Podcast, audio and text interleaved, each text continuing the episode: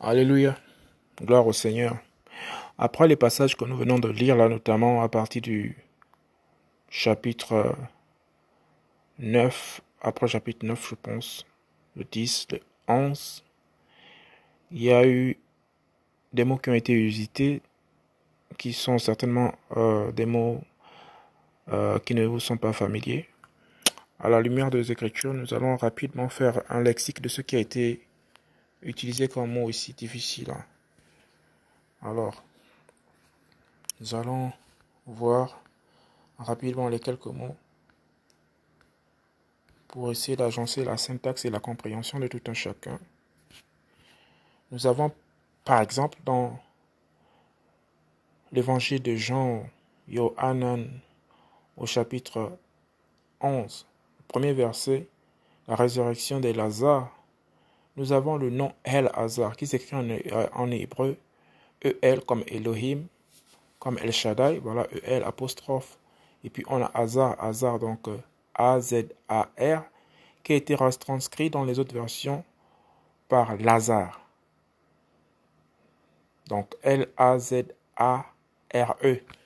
En fait, le vrai nom hébreu, c'est El Hazar. Et nous savons pour l'étude qui a été faite précédemment que le peuple juif, généralement, a des noms à consonance liés au nom du Seigneur. Donc Elohim, Elohim El euh, euh, Daniel, euh, El Shaddai. voilà, le El qui fait allusion au El du Seigneur est souvent mis soit en, en, avant d'un nom propre ou après un nom propre, tel que dans Daniel. L'Éternel est mon juge. Donc il y a d'abord Dan et ensuite il y a le L, le L à la fin. Par contre, ici dans El Hazar, le L est avant et ensuite il y a A-Z-A-R, Hazar. Allons rapidement voir ce que signifie El Hazar et notamment cette explication se trouve dans Yohanan Jean 11 au verset 1, résurrection d'El Hazar de Béthanie. Donc c'est quelqu'un déjà de Béthanie selon le titre de l'évangile. Mais il y avait un malade, El Hazar de Béthanie, le village de Myriam et de Martha, sa sœur. Donc El Hazar est le frère, certainement le frère cadet de Myriam et de Martha. Alors nous nous souvenons que Martha, Myriam, son sœur, mais Myriam est celle qui, avait répandu du baume sur euh, les pieds de Jésus-Christ qui avait essuyé les pieds de Jésus-Christ avec, euh, avec ses cheveux. Alléluia, à la gloire de Jésus. Et Jésus-Christ avait pardonné de tous ses péchés. Parce qu'elle était pécheresse. Maman, c'était une, prostituée. Alléluia. Donc son frère Elazar, Jésus ayant sauvé cette famille, cette famille va véritablement aimer Jésus. Allons-y voir Elazar, l'objet de pourquoi nous venons ici, c'est pour expliquer les mots qui ont été usités, pour les noms qu'on ne comprend pas par exemple. Alors le nom de Elazar littéralement signifie Elle a secouru. Donc Elazar, lorsqu'on dit Elazar, son nom veut dire Elle a secouru. Donc Dieu, pour ceux qui estiment que c'est Dieu, normalement on dit Elohim. Donc le EL est mis pour le nom élevé, d'accord? Donc, ça s'écrit euh, Aleph et puis le Lamed, donc le bâton du commandement, dont elle a secouru. C'est son nom, El Hazar. Et euh, on peut vérifier ça rapidement en Exode 6, 23. Exode 6, 23. Aaron prit pour femme Eli Sheba.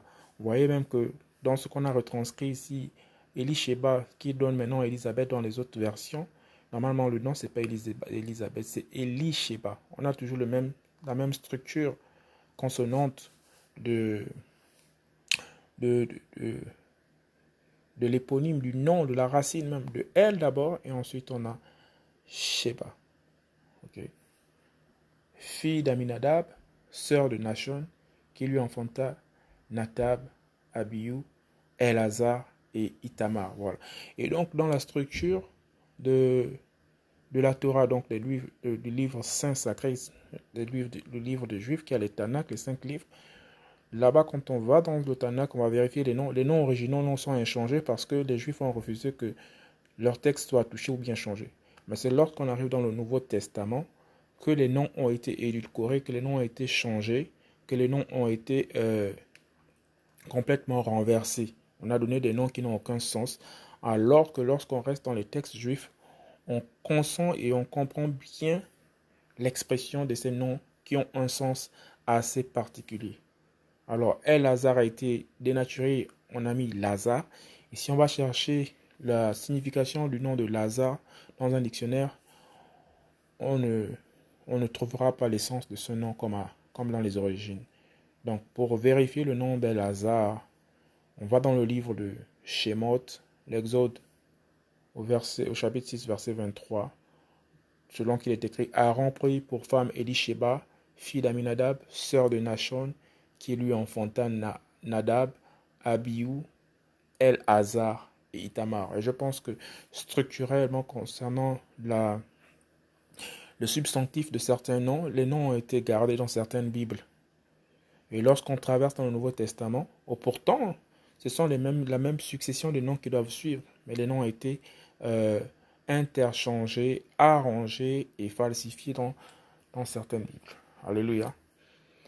Donc, El Hazar, nous avons dit que El Hazar veut dire Elle a secouru. Donc, E, elle est mis pour l'éternel, pour celui qui est élevé. Alléluia. Et Hazar veut dire a secouru. El Hazar.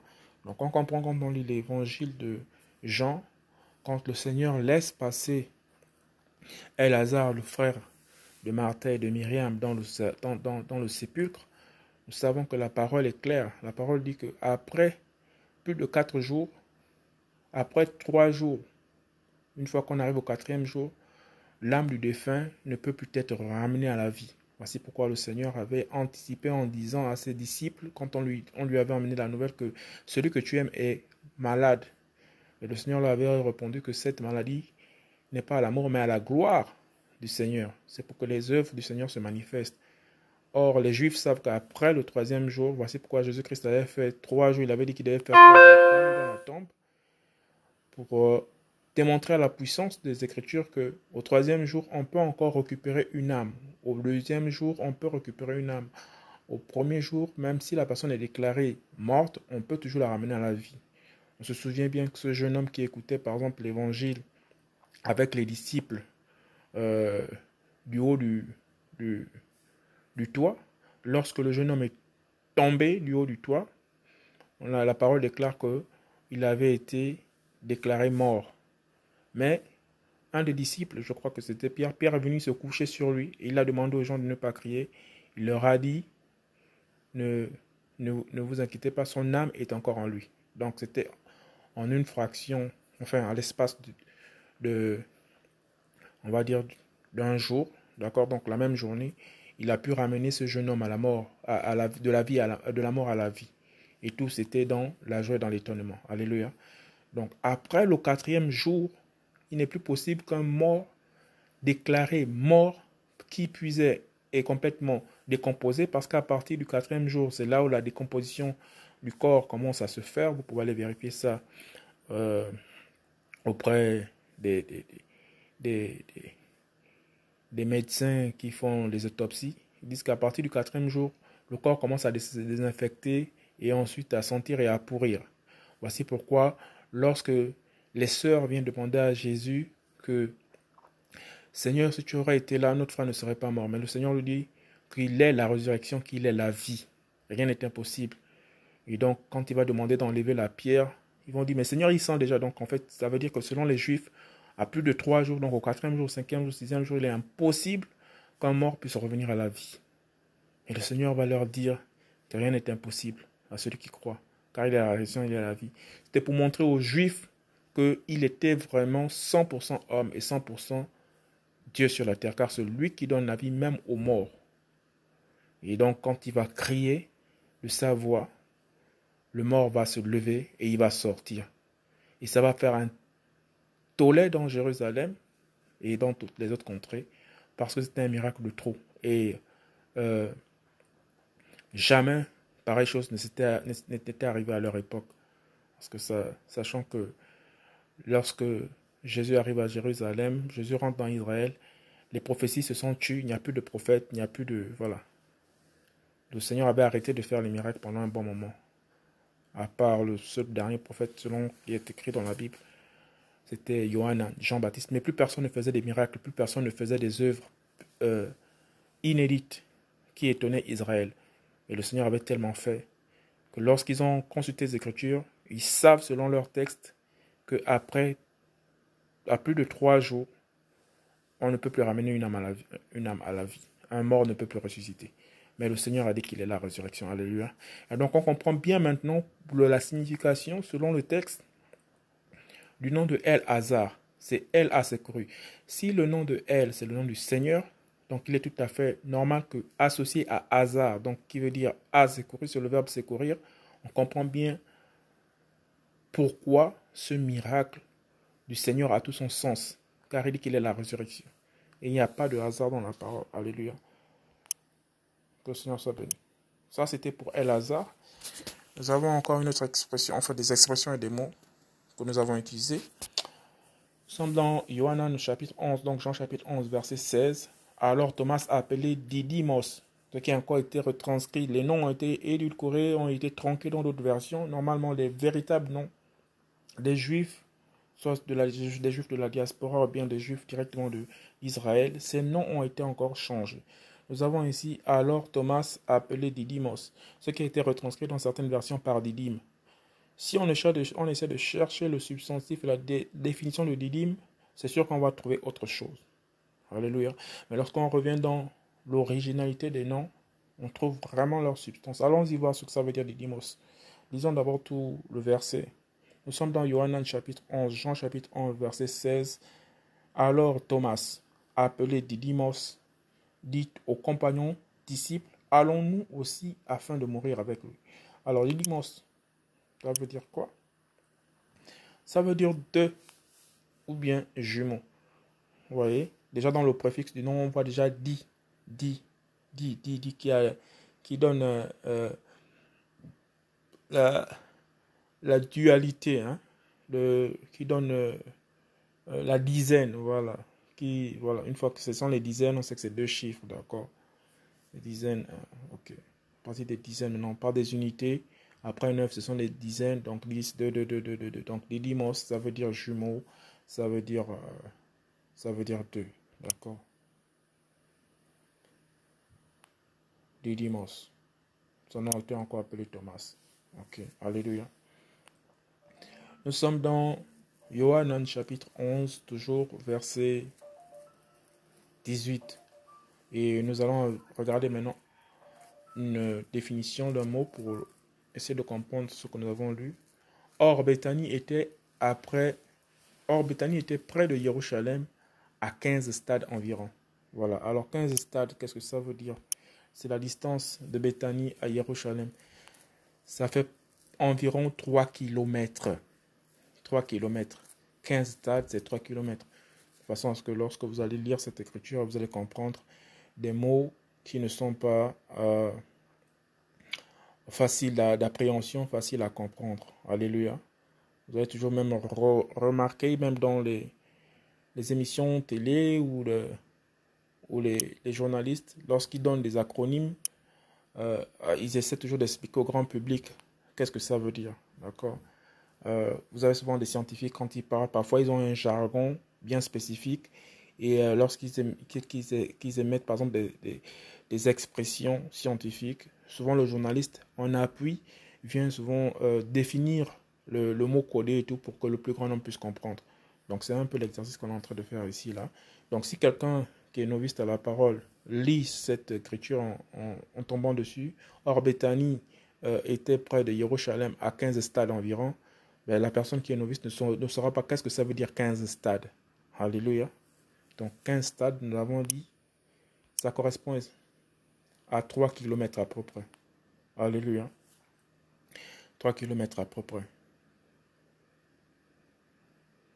Donc, si vous essayez de tomber dans un passage où euh, on vous dit que les Juifs sont allés chercher Jésus-Christ au jardin de Gethsemane, vers les nuitamment là-bas, et on commençait à le, à, le bastonner, à le frapper, le rouer de coups.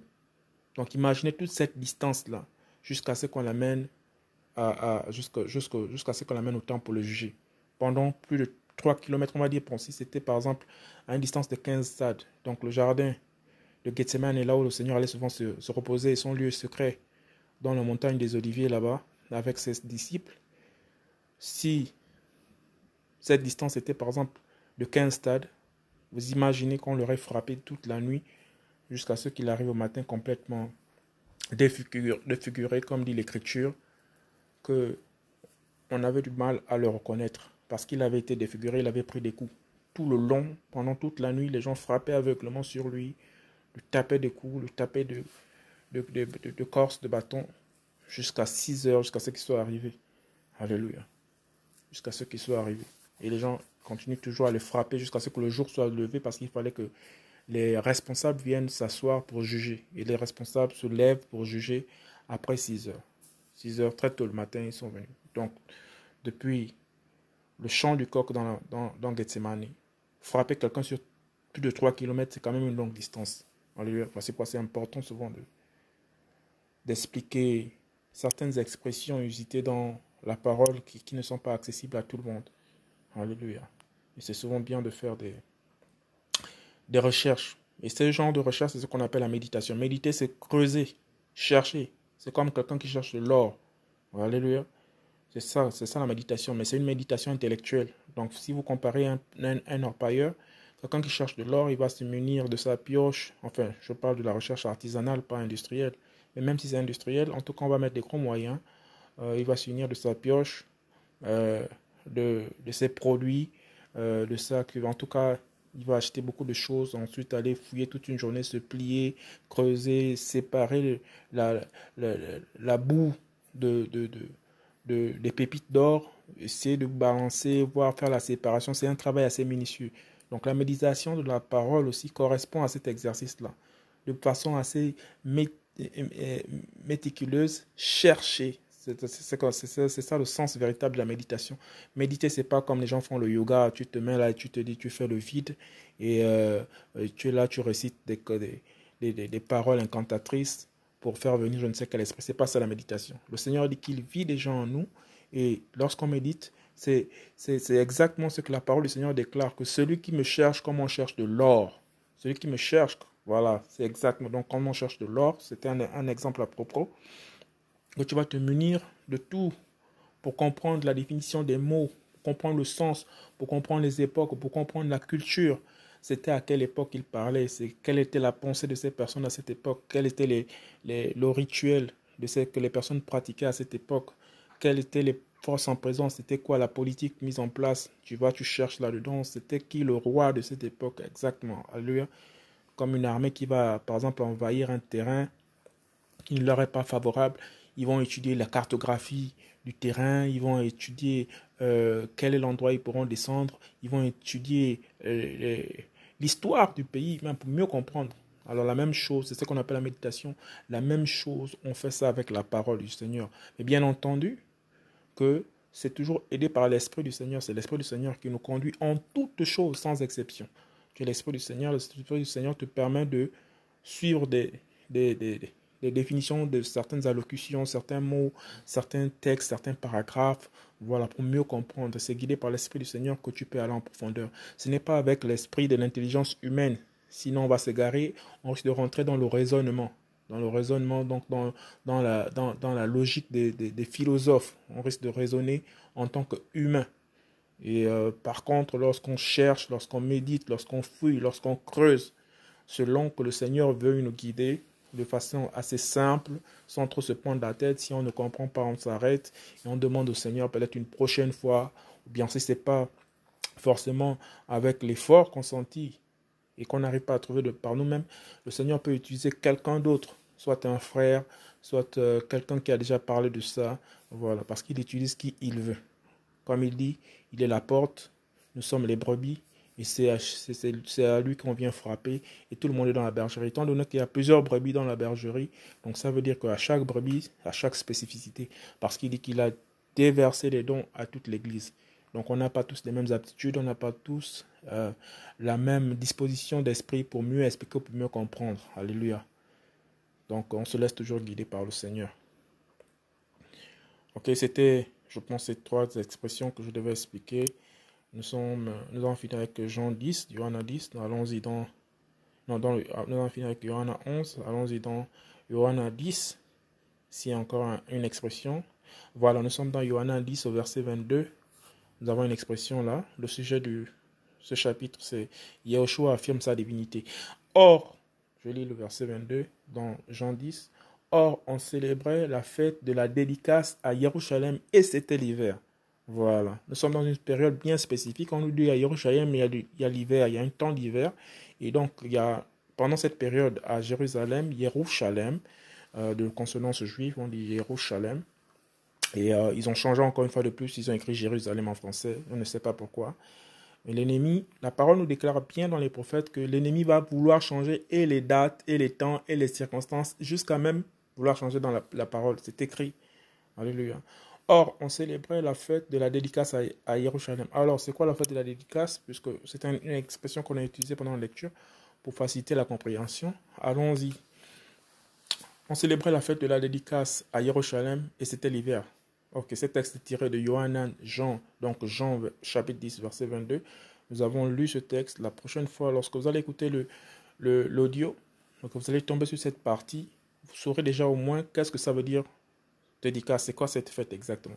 Alors, le mot dédicace se dit Chanukka. Chanukka s'écrit C-H-A-N-U-K-K-A-H. Chanukka, donc le K.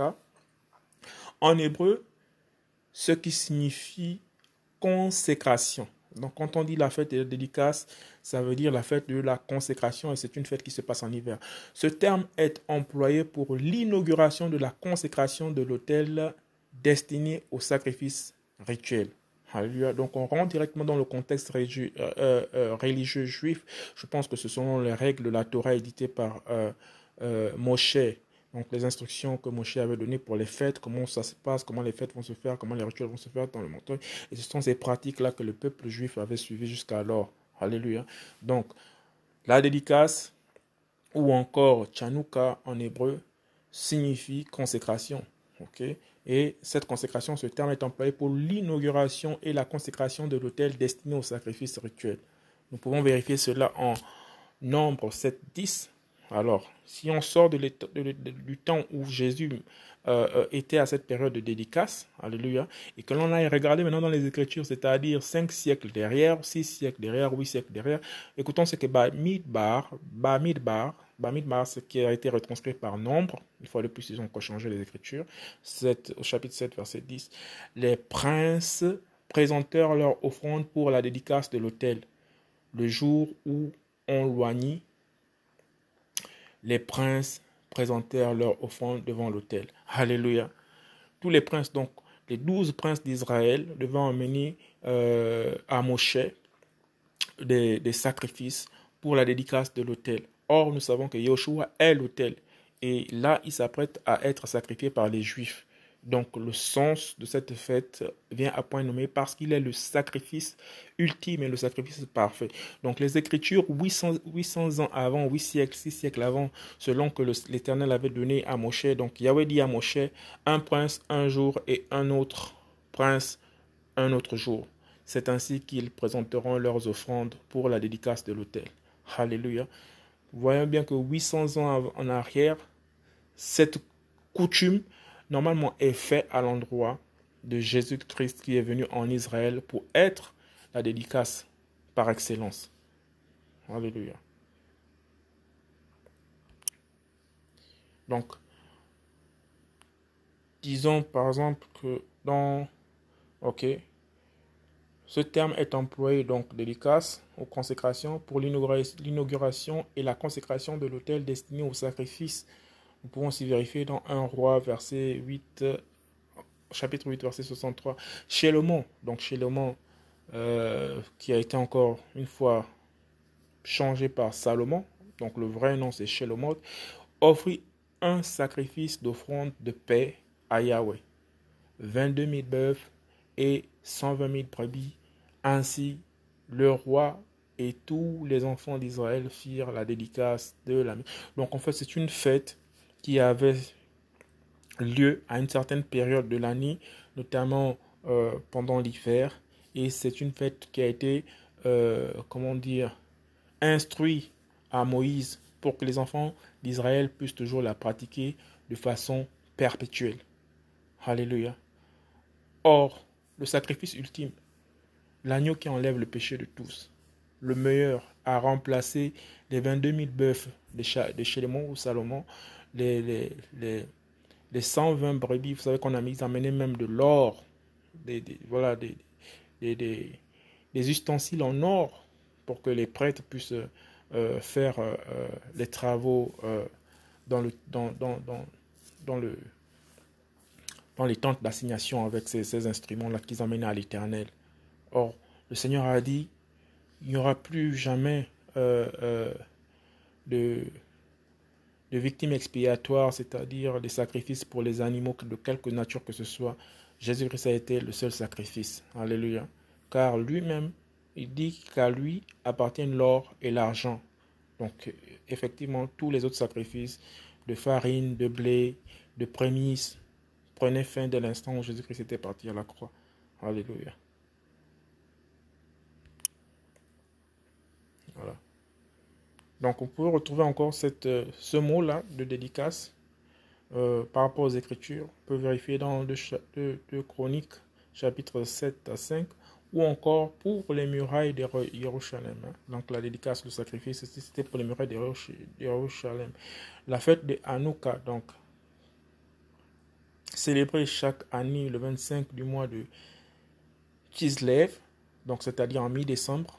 Voilà, ce qui correspond à la partie hivernale donc mi-décembre, la fête de la dédicace, fut instituée en, 1000, en 164, 164, pardon, 164 avant Jésus-Christ par Yehuda Maccabi, Judas Maccabée, pour commémorer la purification du temple profané par Antichos Épiphane en 168 et 167 avant Jésus-Christ. C'est sûr que cet épiphane Antichos est certainement quelqu'un qui, est venu, qui s'est saisi de Jérusalem et a certainement commencé à sacrifier des à adorer peut-être certainement des divinités étrangères et faire des sacrifices qui, qui n'étaient pas recommandés par, euh,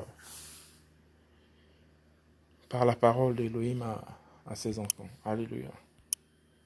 Bien, avançons rapidement du temps. Nous sommes dans Yohanan chapitre 9 cette fois-ci. Voilà, c'est là où nous avons commencé notre lecture, je pense. Non, c'est là où nous étions arrêtés la dernière fois. Et euh, guérit un aveugle. Alléluia. Nous sommes dans Yohanan chapitre 9, verset 6. Et nous allons essayer d'expliquer une expression usitée dans ce passage pour une meilleure compréhension. Ayant dit ces paroles, il cracha à terre et fit de l'argile avec sa salive et mit de cette argile sur les yeux de l'aveugle. Alors, allons-y voir argile. Pourquoi avait-il fait cela? Argile ou glaise que les potiers utilisent. Allons-y voir. Romains 9, 21. Le potier n'a-t-il pas autorité sur l'argile pour faire en effet de la, même masse un vase pour l'honneur et un autre vase et un autre pour le déshonneur? Nous sommes en Romains 9, 21. Donc, cette expression de l'argile que le Seigneur va utiliser, on nous explique en fait maintenant le sens et la portée prophétique de ce geste. Parce que l'Esprit va dire en Romains, donc, c'est-à-dire dans le livre des témoignages, Jésus-Christ n'est plus, mais L'Esprit va confirmer à ceux qui sont restés avec la parole, soit que le livre des Romains ou encore la, la, bonne partie des livres de, de, témoignages après les quatre évangiles ont été écrits, je pense, par, par Jean. Alléluia. le Seigneur m'aide si je me trompe. Je pense que c'est Jean qui a écrit tous ces livres-là. Et donc, il explique maintenant le geste que Jésus avait fait. Le potier n'a-t-il pas autorité sur l'argile? Or, c'est Jésus qui nous façonne. C'est lui notre potier selon les Écritures. dans le sens de, la sémantique prophétique, dans le sens de la parabole. Alors pourquoi est-ce qu'il a pris l'argile? Pourquoi est-ce qu'il a mélangé l'argile? L'argile qu'on dit en anglais, on appelle de clay. Et nous savons que c'est avec le clay qu'on a formé le premier être humain. Il a soufflé. Or là, encore une fois de plus, il prend cette argile, puisqu'il est le potier par excellence, pour en faire un vase d'honneur. Parce qu'il était dans le péché. Il a donné à cet homme la capacité de voir à nouveau.